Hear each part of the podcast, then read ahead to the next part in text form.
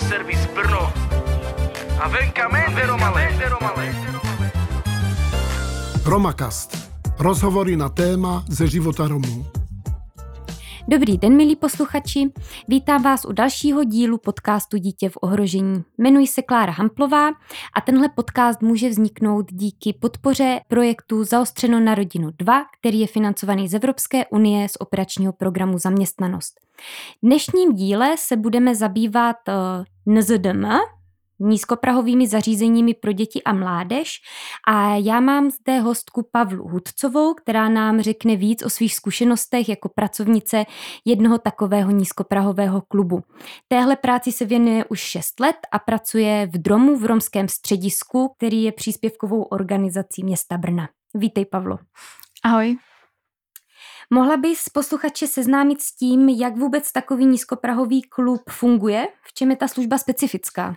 Nízkoprahy jsou vlastně sociální služby, které se věnují dětem a mládeži. Pracujeme s dětma od 6 do 26 let a jediný, co musí splnit, aby se stali našimi klientama, tak musí být v nějaké nepříznivé životní situaci nebo potýkat se s takovými běžnými problémama, co během dospívání potká téměř každýho. A pracujeme vlastně, ha, kde začít? E, na první pohled se může zdát, že to je taková práce, kdy si s dětskama jenom povídáme a smějeme se, hrajeme hry a tak, ale během tady těch rozhovorů vlastně eh, se dozvídáme spoustu věcí a zjišťujeme, jak eh, ti klienti žijí, s čím se potýkají, s čím si neví rady a dostáváme se právě k jádru těch problémů, který mají a ty potom se je snažíme motivovat k tomu, aby je řešili, případně jim pomáháme v tom, aby je zvládli vyřešit protože jim často chybí různé dovednosti k tomu, aby to sami dobře zvládli. A kdo je takovým nejčastějším klientem nízkoprahových zařízení pro děti a mládež? Nejčastěji je to puberták, něco mezi 10 až 15 roky, aspoň teda u nás.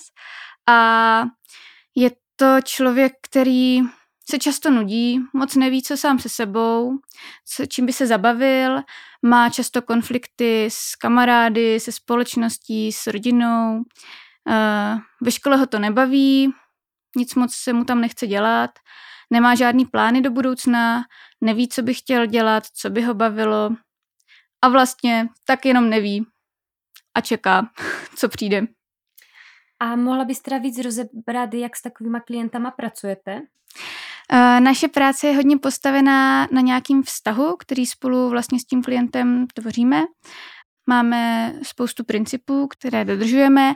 Eh, služba je samozřejmě bezplatná, což naplňuje nějaký ten princip nízkoprahovosti, aby se k nám opravdu mohl dostat každý, kdo eh, nějakou takovou pomoc potřebuje. Eh, snažíme se, aby byla časově a místně dostupná. Eh, to je třeba zrovna specifikum toho našeho zařízení, který sídlí úplně uprostřed vyloučené lokality v Brně, takže to mají všichni dost blízko a ví, kde to je. Eh, zároveň taky máme otevřeno v odpoledních a večerních hodinách, kdy ty děcka už mají po škole a přichází ta nuda, takže aby se mohli zabavit, aby vlastně to mohli řešit v tu, v tu chvíli, kdy ta nuda je, tak v tu dobu máme otevřeno. Zároveň fungujeme, nebo pokud uh, to klienti chcou, můžou u nás být i anonymně, což je pro spoustu velmi důležitý aspekt, protože často uh, třeba experimentují s drogama nebo um, dělají věci, o kterých si neví, jestli je v pohodě to, co dělají, eh, nebo jsou to věci, které by nechtěli, aby rodiče na první dobrou věděli. Takže eh, ta anonymita je pro ně jeden ze způsobů, jak vlastně se můžou cítit bezpečně u nás a můžou právě přicházet s těma problémama, který mají. A jaké situace nejčastěji řešíte? No, ono to hodně ovlivnil ten covid. Poslední dobou jsme řešili hlavně školu, protože škola byla velký problém u všech, uh, u všech dětí, ať už to, že neměli techniku, kterou by se připojovali, nebo uh, doma vhodný prostředí, kde se mohli učit, kde by měli klid a mohli se soustředit na danou látku, nebo si prostě nevěděli rady vůbec co s tím, protože toho uh, na to chvíli kašlali a pak se jim to nakupilo. A takže jsme teďka řešili hlavně školu. Teďka je takový aktuální téma vlastně i přijímačky na střední školy, takže to jsme pomáhali dětskám řešit. To se vlastně podávalo ještě, když byly školy uzavřený, tak aby neprošly nějaký termíny, tak jsme jim to připomínali. Hodně jsme taky fungovali online, protože v této době to jinak nešlo, takže uh, jsme jim různé informace sdíleli i na Facebooku, kde jsou hodně aktivní. Ale normálně vlastně řešíme i, i to fungování uh, v skupině vrstevníků, nějaký partnerský vztahy, experimentování s drogama, s jinýma návykovými látkama, nějaký drobný útěky z domu, nebo i samozřejmě komplikovanější případy, jako je třeba domácí násilí a tak. Nízkoprahový klub, kde pracuješ, tak funguje v sociálně vyloučené lokalitě. Jakým, jak rozdílně funguje, když se to srovná třeba z nízkoprahy, které jsou na velkých sídlištích? Tak náš nízkoprah tím, že v té vyloučené lokalitě, tak uh, klientem jsou často romské děti a mládež, kteří mají mnohem větší konflikty se společností, než, uh, než dětská, co žijí vlastně v té majoritní společnosti. A často uh, bojují s tím, že i rodiče jsou málo vzdělaní a nemají třeba takovou podporu a eh, v tom vzdělávání a celkově um, rodiče je berou jako mladý dospělí už od malička. Je úplně vlastně běžný, že 12-letá nejstarší holka se stará o tři mladší sourozence, který má na povel vlastně celý odpoledne a musí si s nima hrát, musí je hlídat, aby se jim nic nestalo, uh, koupit jim nějaký, něco na jídlo a na pití, když mají maj hlad, jo, a, a je to všechno na nich.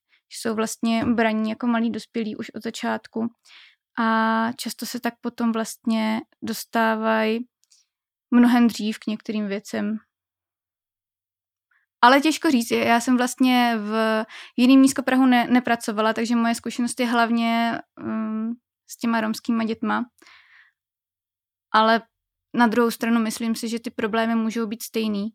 Můžou být stejný, můžou být pořád eh, v rodině, kde nejsou braní, můžou být pořád eh, to klienti vlastně z rodiny, kde uh, podporu vlastně nemají ať už finanční nebo k přístupu ke vzdělání, můžou být ostřihnutí, pořád se nemůžou, nemusí dobře zvládat bavit s vrstevníkama, s rodinou, můžou přicházet do konfliktu se zákonem, můžou zkoušet pořád návykové látky, všechno se to vlastně motá.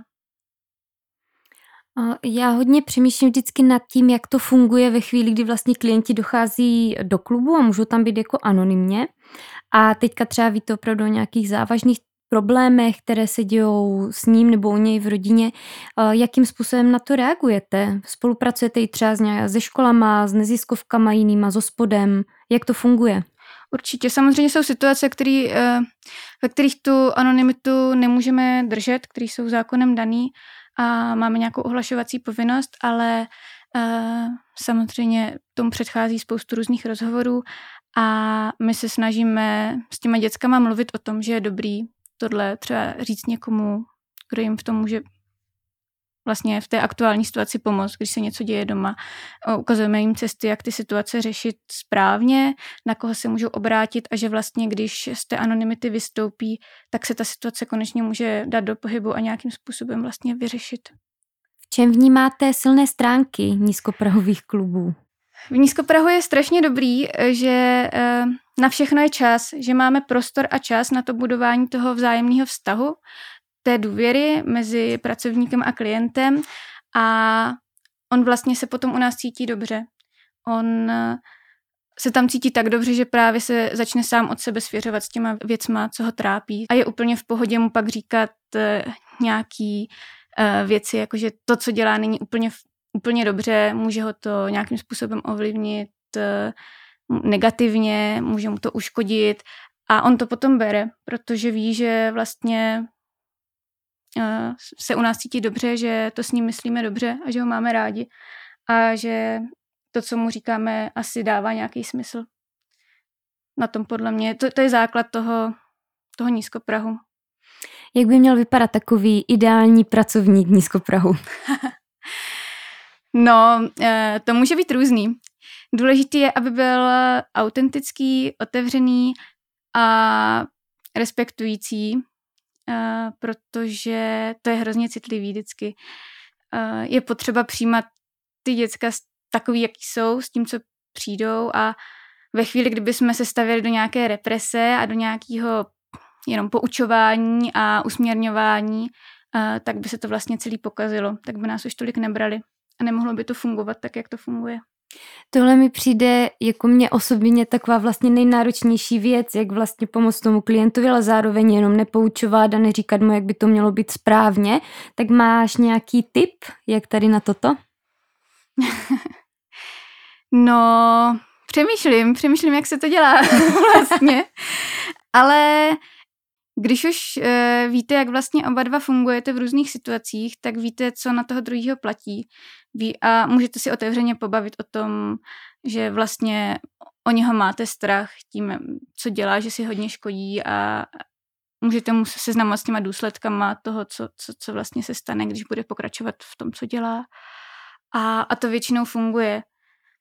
Ono je to jiný, že jo, když mu uh, ve škole říkají, co nesmí, co, co musí, doma to stejný, potom má třeba kurátorku, to taky, že jo, dává jenom mantinely, co, co jo a co ne, ale uh, u nás vlastně slyší, hele, není to dobrý, můžeš se tím hodně uškodit, je samozřejmě na tobě, jak se rozhodneš, protože ty máš zodpovědnost sám za sebe a za to, co děláš, ale my o tebe máme strach, když se budeš takhle chovat. Pokud bys tím chtěl pomoct, můžeš se na nás obrátit a my ti řekneme, co si s tím dá dělat. Hezké. Já bych se ještě vrátila k té spolupráci. Teďka to tady bylo vlastně naťuknuté, že, že klienti mají často kurátora nebo nějakého pracovníka OSPOD, různorodé odborníky, se kterými spolupracují. Zapojujete se taky do téhle spolupráce? Zapojujeme, ale vždycky musíme mít na mysli to, že t- vlastně naším klientem je je to dítě nebo ten mladý člověk a ne, ne ten ospod. A můžeme domluvit potom nějakou spolupráci, pokud s tím vlastně všechny strany souhlasí a ono to často je výhodný vlastně pro všechny strany, když bychom spolupracovali, ale záleží hodně na tom klientovi, co bude chtít a nebude chtít. A děje se to v praxi často? Já to mám teďka opravdu hodně zkreslený, protože ten poslední rok byl hodně, hodně specifický, ale myslím si, že ať už se školou, nebo s ospodem, nebo s nějakýma návaznýma službama spolupracujeme víceméně každý měsíc a zvlášť, k nám třeba chodí i mladší děti, tak spolupracujeme i s rodičema. Máš dlouholetou zkušenost se spoluprací uh, s dětmi v klubu. Jak vnímáš ten posun? Když si vezmeš těch svých šest let praxe, tak jaký, jaké byly nízkoprahy, když začínala, jaké jsou teď a kam si myslíš, že by měla směřovat tahle služba? Rozhodně se to hodně změnilo. Myslím si, že ve své praxi vlastně už nepotkávám tak hrozně moc zanedbaný děti jako dřív, že už se ta sociální situace vlastně vyvíjí k lepšímu v těch rodinách nějakým způsobem, nebo aspoň ta finanční situace, ale ty sociální problémy zůstávají. To, že spolu neumí komunikovat, to, že neumí vycházet se společností, s vrstevníky, neumí navazovat nějaký dlouhodobý kvalitní vztahy, přichází do konfliktu se zákonem, s policií, jsou často pod dohledem ospodu kvůli různým výtržnostem nebo záškoláctví, to tam furt je. Ale vlastně se trochu proměňuje ta situace v tom, že my musíme hledat jiný způsoby, jak s dětskama o tom komunikovat. Často teďka tráví mnohem víc času na, na internetu, na online sítích a je někdy těžký se k ním vlastně přes tu bariéru toho online světa dostat, to ještě tak neumíme. Dřív eh, to nebylo tak rozšířený, nebylo běžný, že by každý, každý děcko mělo telefon a mohlo eh, trávit hodiny na, na TikToku, na Facebooku, na Instagramu a koukat videa. Ale teďka už je to běžnější. Hodně tomu asi pomohla i ta pandemie, protože tady ty prostředky vlastně potřebovali i, i skrz školu, ale eh, je to teďka taková bariéra trochu v té komunikaci.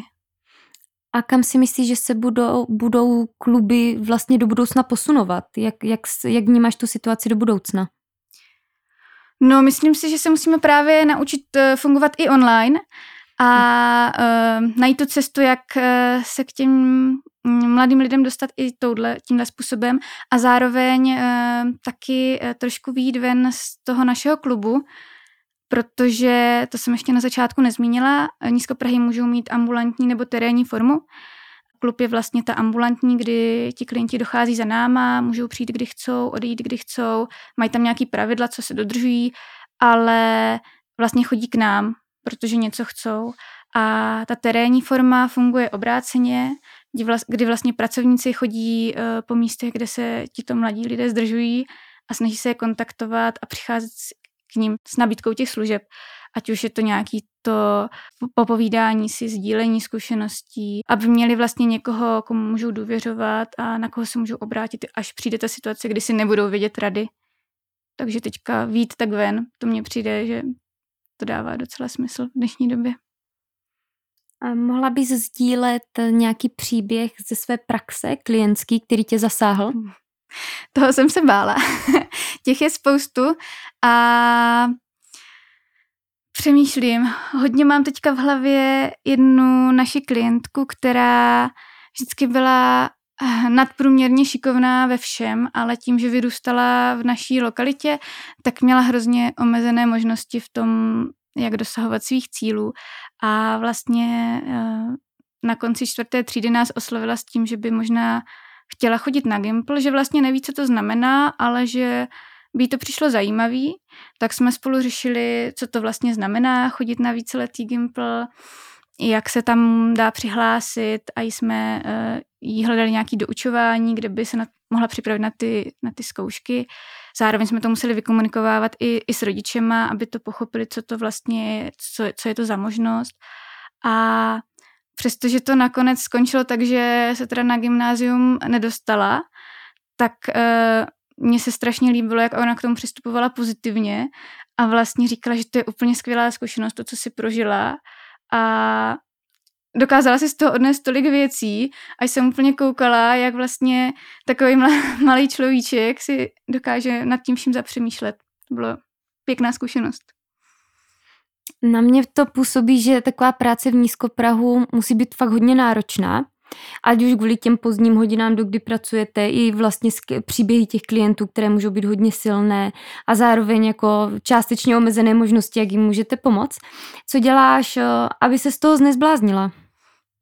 No, myslím si, že úplně nejlepší nebo nejdůležitější základ v té práci je mít uh, tým kolegů, se kterými vlastně to můžeš řešit a na který se můžeš v těch situacích spolehnout.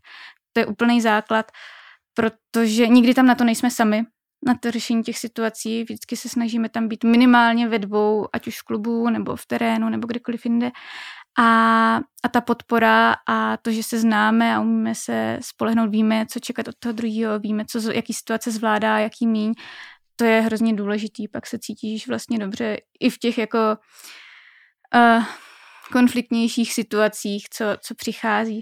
A zároveň je dobrý si to potom naučit nenosit domů všechno. Fakt uh, si to oddělit, tu práci a, a pak už myslet jenom na věci, co člověk dělá rád i ve svém volném čase, že to je důležitý. A zároveň si myslím, že je potřeba u téhle práce to dělat uh, jenom když to má člověk rád, když mu to dává smysl, protože tam není moc prostor na to dělat to z donucení nebo proto, aby člověk byl zaměstnaný. To potom se hrozně odráží v té práci. Jak celkově hodnotíš systém péče ohrožené dítě v České republice? No, systém je to dost košatý, ale přijde mi, že uh, kdyby jednotlivý subjekty vlastně mnohem víc spolupracovali, tak by to mohlo být efektivnější. Často uh, i vlastně naše spolupráce končí na tom, že si jenom předáme klienta a pak už se s tím dál nepracuje. Ale kdyby ta spolupráce byla komplexnější a, tak, a uměli jsme to líp, tak uh, si myslím, že bychom vlastně klientům dokázali mnohem líp pomoct. Je něco, co podle tebe i funguje výborně? Ono se to nastavuje, ono se to všechno mění a je pravda, že za poslední uh, roky proběhlo spoustu různých uh, projektů a akcí k tomu, aby jsme se seznámili, aby jsme o sobě víc věděli a, a dokázali si vlastně líp ty klienty předávat a líp spolu komunikovat. Museli jsme si samozřejmě vyjasnit, uh, jak která služba funguje a, a jaký máme bariéry v té spolupráci. I to tam bylo, ale nastavuje se to Problematický je to, že vlastně eh, v těchto službách eh, se strašně často mění pracovníci a často s novým pracovníkem přichází vlastně znovu to, že musíme se navázat kontakt a znovu si vyjasnit všechny ty věci, což je takový zdlouhavý. Nekonečný příběh. Je to tak. Sociální práce. Jak celkově vlastně zapadá, zapadají nízkoprahové kluby pro děti a mládež do, do toho systému péče ohrožené dítě? Nízkoprahy jsou hlavně preventivní službou, který eh, se snaží vlastně eh, vyhledávat ty klienty a ještě předtím, než eh, se něco stane a dávat jim všechny potřebné informace, aby se v nějakých složitějších situacích dokázali správně rozhodnout.